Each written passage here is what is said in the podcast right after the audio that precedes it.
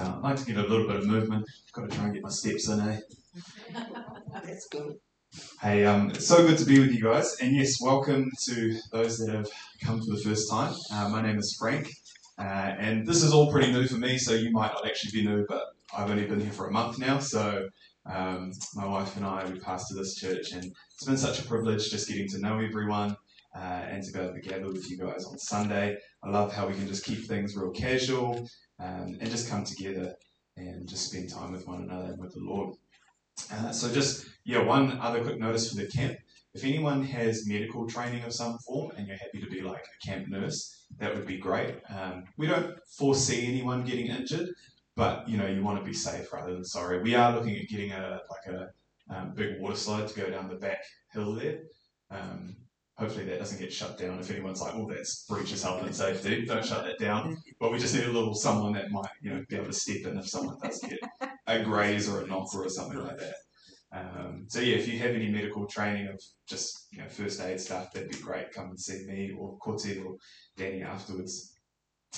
Um, also, um, in regards to uh, our little prayer list, if you, I know there are people that are praying for Aimee and I, but we do really appreciate you continuing to pray for us. It seems like ever since we've um, taken on this role, there's just been constant sickness running in our family. Um, for some weird reason, it hasn't affected me. I haven't got sick at all. But Aimee and the kids, almost every weekend, um, there was we've had COVID, we've had um, several just 24-hour temperature things. We've had um, a viral infection. Sophia spent two nights in hospital. Like it just seems like every weekend there's been something. Um, and I don't want to be like over spiritual and kind of be like, oh, it's the enemy every time we get sick or anything. But it just seems like it's happening too regularly uh, to just be a normal, natural thing, when really we don't tend to get a lot of sickness in our family. So appreciate you guys continuing to pray for us and just covering us. But yeah, I'm excited to share with you guys today. I wanted to uh, take this opportunity because, like I said, this has really only just been a month um, to share something that Aimee and I are quite passionate about uh, and something that we kind of, I guess, will be bringing with us um, and something that's already established here in the church and we want to kind of, kind of continue to see grow. Uh, and that's unity. We love um, we love building unity as, as a church family here, but also among other churches in our community um, and in the wider city of Tauranga. It's something that uh, really beats strongly in us to be unified as a congregation, to be unified um, with our Carmel service, uh, and to be unified with the, the, the, other local churches here in Tauranga. And kind of this, um, I guess, this passion for unity has kind of been birthed from uh, a place of, I guess, maybe frustration in terms of kind of reading what the Word of God says about the importance of unity, but seeing how our society kind of operates, especially among other Christians and churches, there seems to be a little bit more separation at times than actual unity. And so while I I totally understand and I celebrate the diversity within the church body, how we have different church movements, different denominations. Uh, I'm also grieved to see that sometimes those things can become a barrier between one another, whereby, oh, because I belong to this movement or this denomination, you belong to that. Like we can't really kind of get along, or I can't celebrate the success that you guys are having because you know, it seems to have bred this uh, these barriers and a sense of competition sometimes, and that really grieves my heart uh, because to me, unity uh, is not uniformity. It's not that we all need to be the same. It's not that we all need to be uh, like one another. I think that would be horrible if you were all exactly like me, or if we were all exactly like Logan. Um, you know, we'd have a lot of fun, but we're all meant to be diverse. Like we're all little images of God, which is just amazing to think that there's what, 7 billion people, and we haven't even started to scratch the surface of, of who God is. Like, that's just a small snippet of what our God looks like, of all the different expressions of who He is, his, his characteristics. Um, and so, unity doesn't mean uniformity. So, it's not about being all the same. But the reason why Paul uses the body as a metaphor to describe the church is because just as a body requires different diverse parts, fingers, toes, hands, head, uh, working together in unity in order to operate effectively. If the foot decided it didn't want to walk, um, you know, it's pretty hard to get around, then it's the same for us as a church. We need the diversity in our church. We need uh, different members, different expressions of our faith and our worship and our love of the Lord uh, in order to really operate effectively to achieve the call that God has put upon his body, the church. And so I celebrate the diversity that we see in different denominations, but again, that, that sense of frustration that has also brought a, a sense of separation and, and, some barriers. And so, kind of my heart is to see, I guess, a bringing down of those barriers. And I love that that's already something that we, we do here in this church. Um, that we've, we've chosen because of our history to uh, to be non-denominational, interdenominational, um, but also that we have relationship with other churches here in our community in Welcome Bay and also in Tauranga. And so Aimee and I would love to just see that continue to grow um, and, and become even more so. Um, and so kind of a, a, a, verse that God has really talked to me about these things and taught me things uh, and has been like a life verse for me is Psalm 133. And so this morning I really just want to read that to you um, draw out some things that God has kind of taught me from the verse, and then just finish with just some practical ideas of kind of how we can um, maintain and build unity uh, here in our congregation and with others around the city. So, if you have your Bibles, turn with me to Psalm 133. It says this How good and pleasant it is when God's people live together in unity. It is like precious oil poured on the head, running down on the beard, running down on Aaron's beard, down on the collar of his robe. It is as if the dew of Hermon were falling upon Mount Zion. For there the Lord commands his blessing, life forevermore. And so in Psalm 133, the author basically makes this initial statement about unity, that it is good and that it is pleasant. And then he uses these two kind of metaphorical languages to describe what unity is like before concluding with that unity leads to this blessing of life. And I think unity is, is somewhat unique in that it is both good and pleasant because not everything that's good for us is necessarily a pleasant experience, and vice versa, not everything that is pleasant is actually good for us. And so, for example, this week um, I, I got a gym membership for the first time in, since I've had kids because you know with kids it's impossible to try and you know, have that time. Um, but decided need to make a priority um, to look after myself so that it can be there for the kids long term. Um, and while I know that running on the treadmill and lifting weights is good for me, the next day, it was not a pleasant experience. Um, actually, even the day of, when I'm kind of gasping for air after running for just a couple of minutes on the treadmill, was not a pleasant experience. Um, but I know that it's good for me, and so I continue to do it, even though it's not pleasant. And then the opposite is also true. So, likewise, things that are pleasant are not necessarily good for us. And so this week, I finished a fast.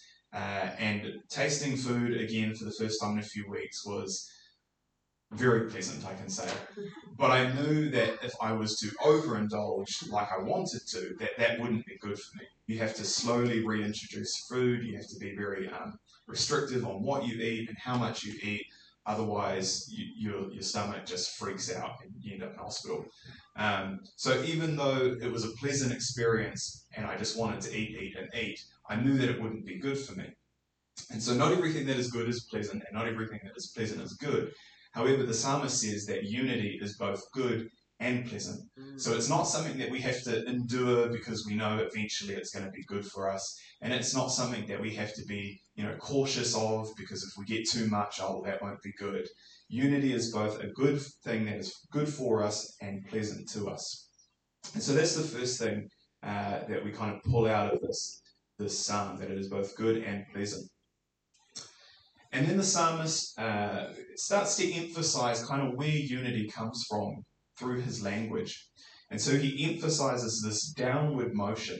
So he says it's like oil poured on the head, running down on the beard, running down on Aaron's beard, down upon the collar of his robe. It is like the dew of Hermon coming down upon the mountains of Zion. which says to me that unity isn't something uh, that you and I generate. It's actually something that comes from above down to us, that God is the source of our unity, um, that it's from God and it comes down to us. And unity, uh, there is a, a kind of a, a, an earthly kind of unity that we can form. Uh, it can be based on people that we like or similar interests or you know com- commonality. Um, but biblical unity is actually based on Jesus. In John 17, Jesus prays for his disciples and also for all that will come to believe through the message that his disciples will spread. He says, I'm praying not only for these disciples, but also for all who will believe in me through their message. John 17, 20, 21. I pray that they will all be one, just as you and I are one. As you are in me, Father, and I in you, may they be in us, so that the world will believe that you have sent me. And so, God is the source of our unity, and Jesus is kind of the foundation of. He's what unifies us.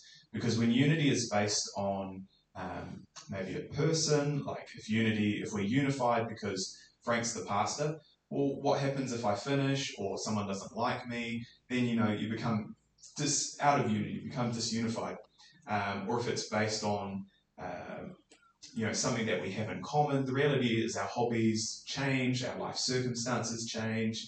You know, when I before I had kids, I used to go to gym all the time, and me and my brother used to kind of bond over that. And then I got married and started having kids, and there was just this kind of natural separation because I didn't have the time and he was still single and had lots of time. And then he got married and realized I wasn't just being an egg, like actually you don't have a lot of time when you get married and stuff. So, you know, life just changes. So unity can't be based on something that changes because things change. Um, but when unity is based on Jesus, who never changes, uh, that means we can continue to be unified with one another because all these other things, you know, are subject to change or subject to, to disappoint us. Uh, but Jesus never changes and never will he disappoint us.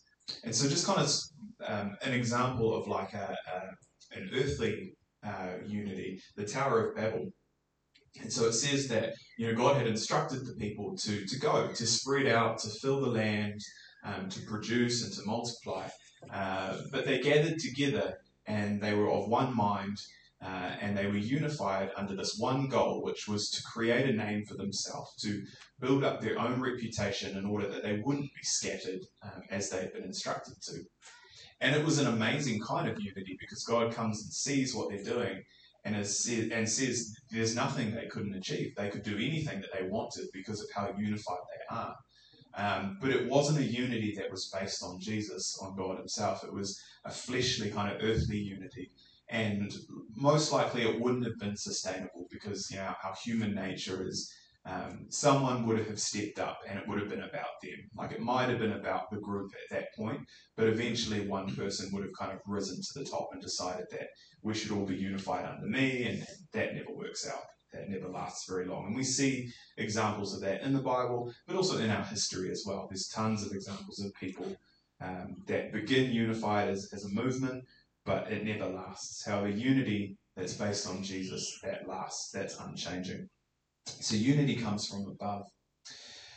The, uh, the psalmist then speaks of unity and he uses this beautiful picture um, of oil and speaks of oil being poured out upon the head um, and that it begins to saturate the head and make its way down onto the clothing.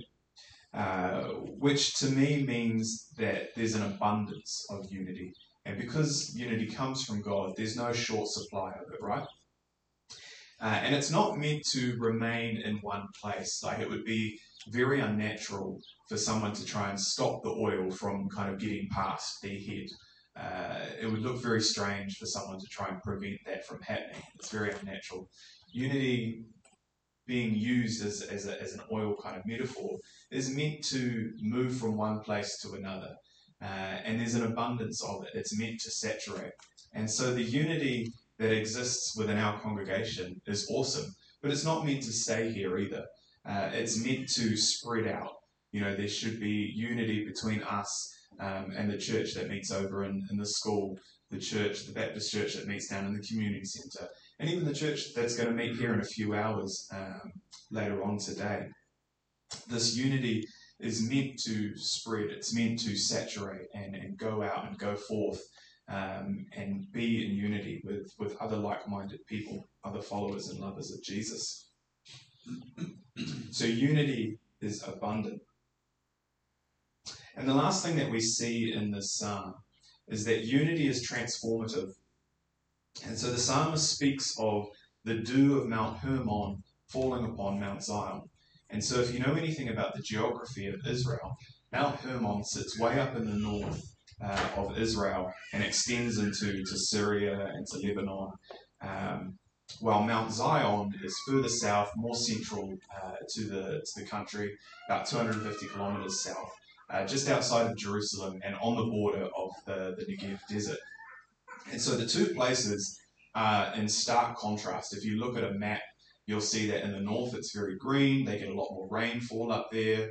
Um, the mountain gets snow, and so when the, you know summer comes, the snow melts and it continues to water uh, the grass. And so it's a very green and lush and, and fruitful, abundant place. But as you move south on a map, it starts to get more kind of orange and more desert like. Um, and that's because there's a lot less rainfall down where Mount Zion is.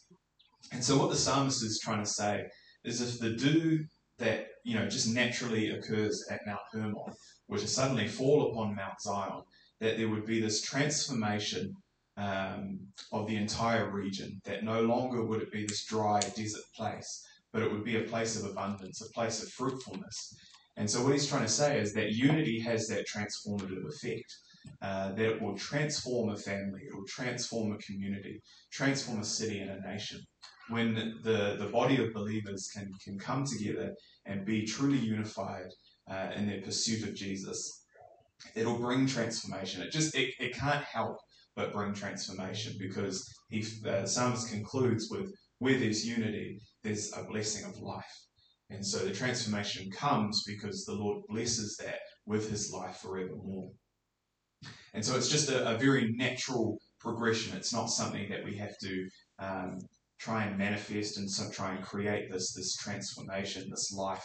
It's just something that God pours out when He sees His people dwelling together in unity.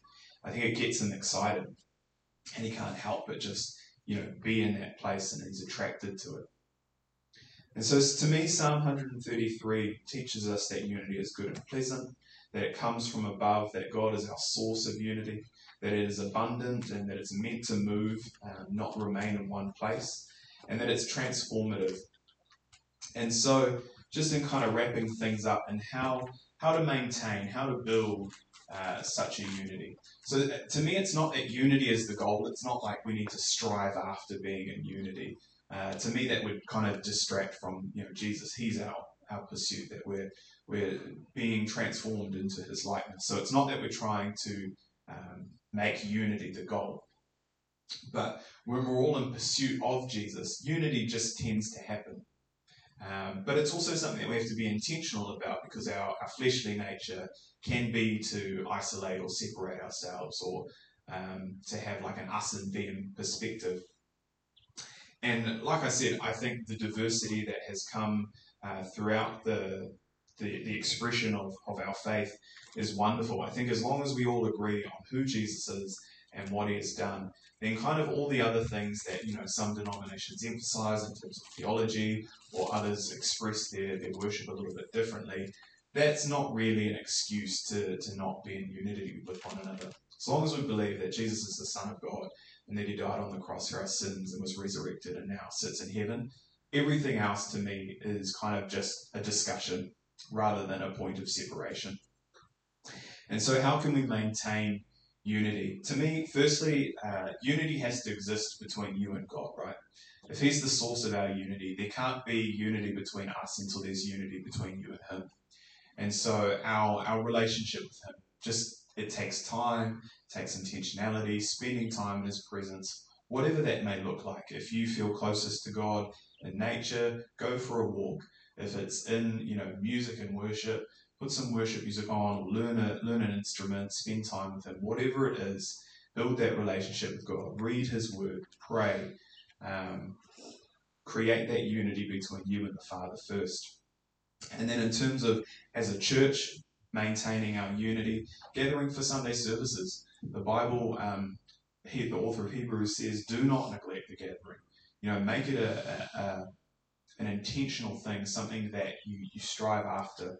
So do not neglect the gathering of, of the brethren. So coming for Sunday services, hanging around for the tea and the coffee afterwards, um, getting together during the week outside. You know, Sunday is just a couple hours once a week, but we've got so much time outside of this that we can be gathering and hanging out with one another. Um, coming along to the monthly prayer meetings, coming along to the, the men's and the women's events. Um, something that I'd really like to probably start next month or the following month um, like a monthly potluck dinner. Um, I've always had like uh, life groups or home groups or whatever you know you want to refer to them as. Um, and so I think starting off with that, you know, as a kind of a smaller church, just once a month coming together, bringing something that's homemade, just all hanging out together on a, I don't know, Thursday night or something like that, um, is just building relationship with one another, worshipping together, maybe taking communion together, having fun, um, you know, having some game nights and some trivia stuff. Um, that's kind of ways that we can build relationship and build our unity. Um, and building unity with our Carmel service as well, our Carmel congregation. If you haven't come to Carmel, just come. As far as I'm aware, it's other than like young kids, um, just for the sake of they're you know, a bit of a tripping hazard. Um, you guys are more than welcome to come 11 o'clock over at the, the Carmel Retirement Village. I love that service. I was really unsure, like, how's this going to go? But to be honest, like, both our services are just as good as each other. And it's a little bit more um, traditional in terms of singing some hymns and stuff.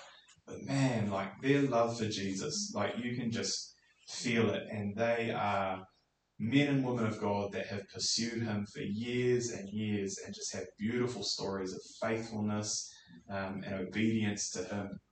And so building relationship between us and our Carmel congregation is a great way. I mean, they, they kind of struggle to get over these ways because of driving and age and stuff, but we can go to them.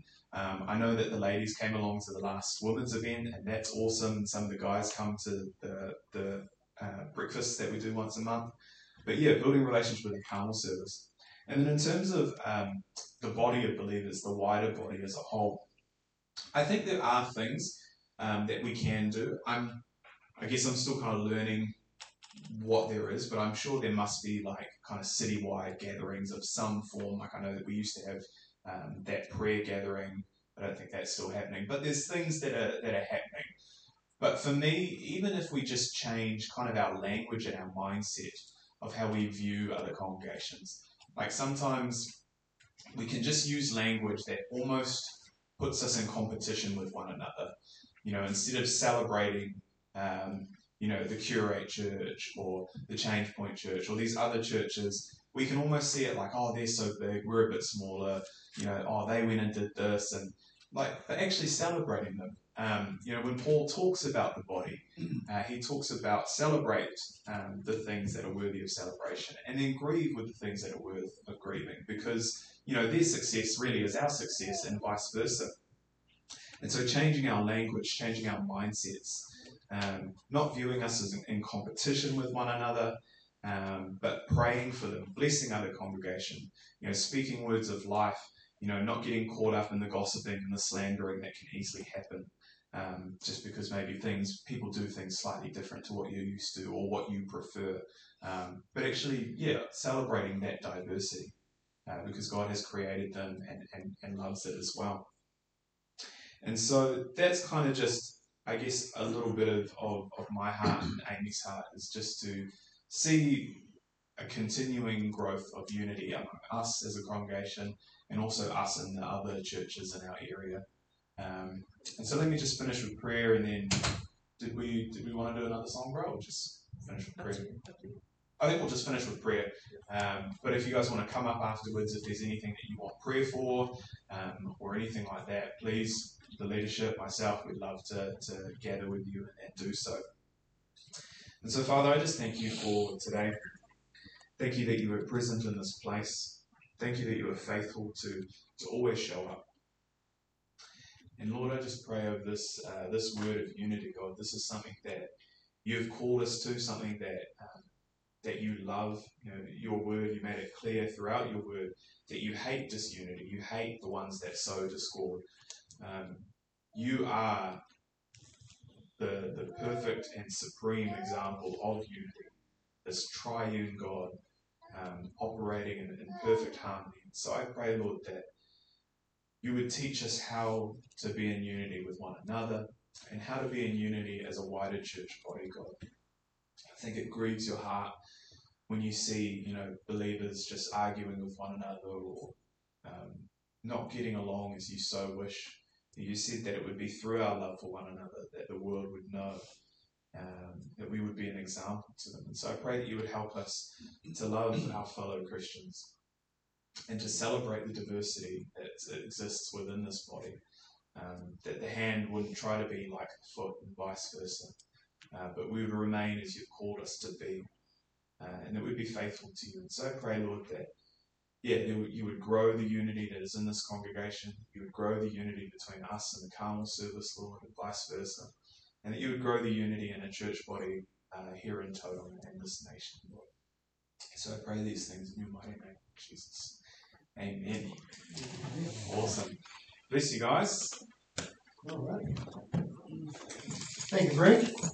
Uh, please stay and have a cup of tea, coffee, develop that unity. Um, spend some time with Martin Luther and Ebenezer because today I think they leave on Thursday, so um, make sure you spend a bit of time with them. Um, but take on board what Frank said. Like if you look at our newsletter at the top, it says to, to know Jesus. The only way we're going to do that is through this book. To share his love. He came to serve, uh, and it's up to us to serve our fellow man uh, and lead people to him. And the only way we can do that is by having lives that look like His. So, uh, just um, finally, let the, the grace of our Lord Jesus Christ and the love of our God and the fellowship of the Holy Spirit be with you all and everybody you meet. In Jesus' mighty name. Amen. Amen. I was going to hum, but so not to. Gonna miss you, man. Yeah.